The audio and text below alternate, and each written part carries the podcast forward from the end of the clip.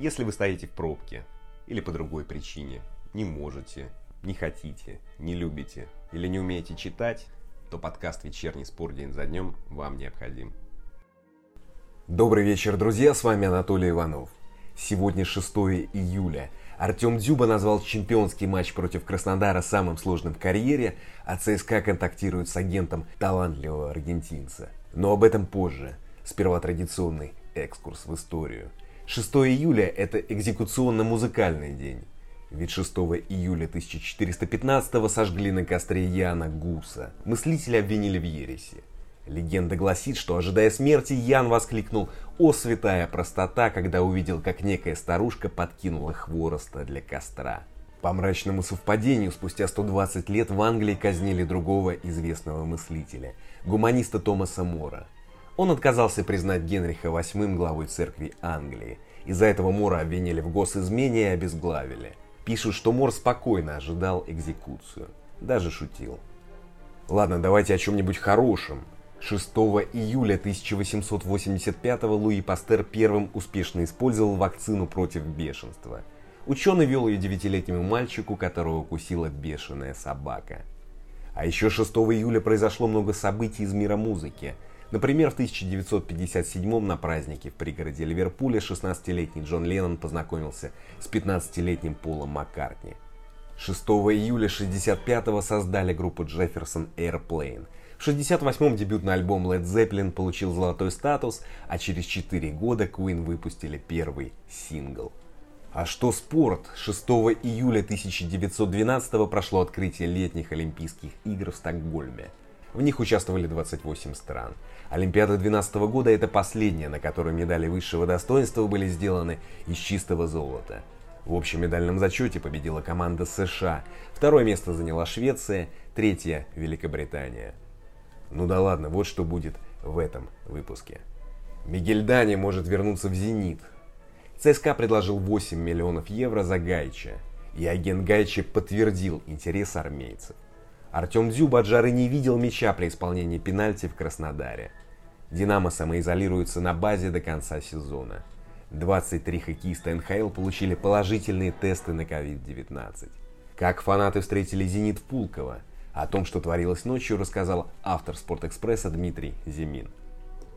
Начнем. Мигель Дани может вернуться в «Зенит». Об этом 36-летний португалец рассказал «Спортэкспрессу». Он заявил. Две недели назад мне звонил генеральный директор клуба Александр Медведев. Мы разговаривали о моем возвращении в «Зенит». Он хочет, чтобы я работал в Санкт-Петербурге и помогал академии и клубу. Мне бы тоже хотелось вернуться, но моей дочери сейчас проблемы со здоровьем. В августе я буду знать результаты исследования. Мы договорились созвониться с Медведевым, если все будет хорошо, и тогда я вернусь в «Зенит», сказал Дани. Что ж, друзья, главное сейчас это здоровье дочери, остальное вторично. Надеюсь, все будет в порядке.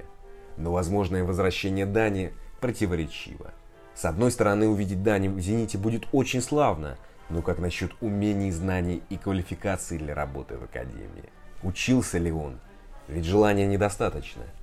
Академия и так не дает должного выхлопа как раз из-за таких назначений. Тренер, да и любой менеджер в детском футболе должен быть педагогом. А приглашать на руководящие тренерские должности завершивших карьеру футболистов – это путь никуда. Но интересно было бы увидеть игру сыновей Дани в Академии. Плюс Мигель мог бы помочь скаутской службе. Мне кажется, ему нужно двигаться в этом направлении, а не ждать назначения в Академию. Дани мог бы помочь «Зениту» на латиноамериканском и португальском рынках. Кстати, о латиноамериканском рынке. ЦСКА якобы предложил 8 миллионов евро за 21-летнего форварда Сан-Лоренцо Адольфа Гайча. Об этом сообщили в итальянской прессе. В сезоне 19-20 Гайч забил 5 мячей в 13 матчах. Что ж, это был бы отличный переход для ЦСКА и РПЛ. Гайч здоровый парень, 190 сантиметров, но его нельзя назвать столбом. Стилем игры он похож на Дзюбу. Дриблинг, смещение на фланге, скорость, работоспособность – все это есть у Гайча. Но агент Гайча заявил, что ЦСКА не делал предложение, но подтвердил интерес. Он заявил Эрспорту. Наша группа действительно контактировала с ЦСКА. Они интересовались Адольфа, на предложение от клуба пока не поступило, сказал агент. Ключевое слово «пока» не поступило. Либо это вольности перевода. А почему бы, например, «Зениту» не перехватить Гаича? Ведь Азмуну надоело ходить в итальянские рестораны Петербурга. Он хочет в оригинальное. Желательно в Неаполе. Идем дальше. Артем Дюба назвал чемпионский матч с Краснодаром самым тяжелым в карьере. Из-за жары в 30 градусов. Дюба сказал в интервью клубной пресс-службе. Самый тяжелый матч в моей карьере. Когда бил пенальти, не видел мяча вообще. Думал, это то ли солнечный, то ли тепловой удар. Мне было ужасно. Если честно, я минут 15 просто лежал в холодных полотенцах. Меня укутали всего, я ничего не слышал, лед под головой был. Магия Аздоева вообще плохо стала, мистер Блевантин. Я продержался, в отличие от слабых этих, которые блюют. Во втором тайме пару раз было что-то чуть-чуть похоже на дуновение ветра. Я аж обрадовался, начал дышать ртом, и в этот момент залетела какая-то мошка, и я опять чуть не проблевался, сказал Дюба. Друзья, а это вопросы к РФС и РПЛ. Почему нельзя передвинуть матч на час позже? Так много говорят о здоровье, а на деле получается иначе. Видимо, в организации забыли про то, как Петр Быстров получил тепловой удар 13 июня 2009 -го. А игру Аздоева вчера критиковали болельщики. Но ну, логично, что человек играет скверно, когда чувствует себя скверно. В этом и причина замены в перерыве. А Дзюба молодец, глядя на его игру, не скажешь, что ему было скверно. Очередной отличный матч. Идем дальше. «Динамо» будет жить на базе до конца сезона, сообщили в «Спортэкспрессе». Покидать базу команда будет только для того, чтобы попасть на матчи. «Динамо» села на карантин 20 июня после того, как Клинтон Жи, Шарль Кабаре и Себастьян Шиманский получили положительные результаты анализа на COVID-19. Также на базе сидит «Локомотив». Друзья, верное решение руководства «Динамо» и руководства «Локомотива» тоже. Повторю, если команды хотят продолжать пировать во время чумы, то делать это нужно правильно – и нужно наказывать тех, кто своими действиями угрожает здоровью окружающих.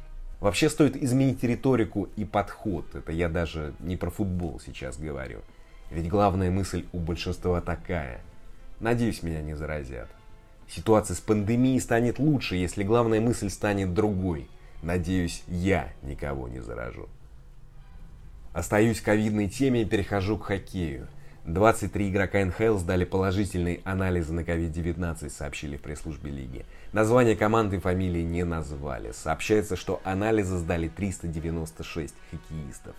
По данным университета Джонса Хопкинса, где болеют 1 миллион 851 тысяча 925 человек. Количество ужасает, но ужасает и другое. Ведь статистика складывается из количества тестирований. Сомневаюсь, что, например, в Анголе, стране с населением в 30 миллионов человек, действительно болеют лишь 219. Это официальные цифры. Я сомневаюсь, что в Анголе массово сдают тесты. Также и в других странах, якобы, с благоприятной статистикой. Возвращаясь к футболу, чемпионский «Зенит» пролетел в Пулково ночью, где команду фаерами и песнями встретили фанаты. Аналогичное празднование было в прошлом году после игры с Ахматом – я писал репортаж того мероприятия, работал вместе с коллегой Дмитрием Зиминым. Вчера уже бывший коллега, а теперь автор Спортэкспресса поехал в Пулково один. Что там происходило и чем аэропортное празднование этого года отличалось от прошлого? И стоит ли расстраиваться тем болельщикам, что не смогли приехать ночью? Слушаем. Что кроме большого количества людей в масках отличало этот чемпионский прилет от чемпионского прилета прошлого года? На самом деле отличало еще, наверное, время. То есть, когда была суббота, вечер, по-моему, около там 12 часов часа ночи, они уже все приземлились, быстро попрыгали, потанцевали и разошлись. В этот раз все было гораздо позднее, все-таки учитывая, что воскресенье, людей было гораздо меньше, следующий день рабочий, но и в 3 часа ночи не так много болельщиков э, я ожидал увидеть э, у аэропорта. Однако их оказалось достаточно. По, ну, по моим скромным прикидкам, около тысячи, может быть, даже побольше людей там было. Такие же яркие флаги, такие же яркие песни и кричалки, так скажем, в середине на выходе импровизированный чемпионский коридор, болельщики ограждены были по бокам. Поэтому, на мой взгляд, прошло выше ожидаемого, потому что, в принципе, «Зенит» мог вообще закрыть э, команду, учитывая сложную эпидемиологическую ситуацию в стране, и не допустить до нее болельщиков. Но «Зенит» все сделал правильно, удовлетворил, чтобы были и овцы сыты, и псы голодны. Слушай, Дмитрий, а как вела себя команда? В прошлом году довольно-таки раздухарились ребята, много скакали, много прыгали. Меня тогда удивило, что больше всех радовались игроки, которые меньше играли в том сезоне. Краневитер, Эрнани и так далее. А как в этом году проходило празднование? Слушай, ну несмотря на то, что они играли мало, они все-таки остаются очень серьезными спортсменами. А в этом году ситуация была не очень для меня, честно говоря, объективно видной, потому что, как ты помнишь, а, в прошлом году мы с тобой находились именно в толпе, в эпицентре происходящего. В этом году журналисты все-таки находились на определенном расстоянии, учитывая какую-то невероятную космическую воздушную завесу от фаеров. Честно говоря, половина мероприятия просто осталась за, за, за всем этим бесконечным дымом. Поэтому э, я не могу тебе на сто процентов сказать, кто там больше кто меньше радовался, но из тех таких очевидных вариантов э, Иванович, потому что, в принципе, кроме него мало кто хотел говорить. Пытались разговорить Азмуна, Азмуна, однако он постоянно убегал почему-то. Дзюба, на удивление, вообще не произнес ни слова, просто молчал. Не знаю, чего он боялся, чего он э, не хотел говорить, но там все-таки не нашлись некоторые умельцы-болельщики, которые попытались его пооскорблять. К счастью, никуда сильно это не зашло. Вот, поэтому два героя было, вот действительно два героя, это Азмун и Бронислав Иванович. Ну, в прошлом году тоже многие болельщики вели себя оскорбительно, ничего в этом удивительного нет. Удивительно, что Азмунд себя так вел. Я помню, в прошлом году он был в эпицентре, шутил, кричал, что-то даже пел, а вот сейчас, наверное, подутомился. Вообще, Дмитрий, довольно удивительно после матча в такую жару, да, Дзюба сказал, что он вообще мяча не видел, когда бил пенальти. После празднования и выпивания у них еще остались силы. А мероприятие было более длительное, чем в прошлом году, или примерно столько же времени заняло? Я думаю, что примерно столько же времени. Минут 15-20 они поставили на улице. Вот. По поводу жары в Краснодаре, ну, все-таки, я думаю, в самолете они немножечко пришли в себя. Там, да, очевидно, было определенное выпивание. Вот, поэтому потом был все-таки в Петербурге было прохладненько, шел дождик. Я думаю, они немножечко подостыли, да?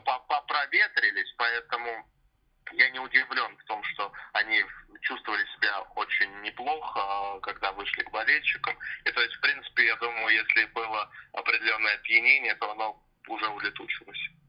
Дмитрий, а скажи, пожалуйста, наверняка многие болельщики «Зенита», которые хотели встретить вчера команду, они не смогли этого сделать, так как сегодня рабочий день, они многое пропустили. Стоит ли им посыпать голову пеплом, расстраиваться или нечего было, в общем-то, смотреть? Ну, я думаю, что, в принципе, посыпать голову пеплом можно, и не только пеплом, особенно если они курят кальяны или что-то в этом роде. На самом деле, Зенит сделал очень здорово. Они организовали даже зум-трансляцию для тех, кто не мог э, посетить это мероприятие. То есть можно было присоединиться вот, в этом общем канале видео и, так скажем, стать свидетелями происходящего. Но я не думаю, то, что люди многое потеряли. Я думаю, что в принципе, можно было Но если бы приехали, тоже хорошо. Однако «Зенит» уже так часто становится чемпионом в последнее время, что думаю, что следующий титул не за горами, и можно будет совершить что-то подобное, аналогичное. Что ж, спасибо Дмитрию, спасибо, друзья, и вам. На этом все, встретимся в среду. А теперь немного Бетховена.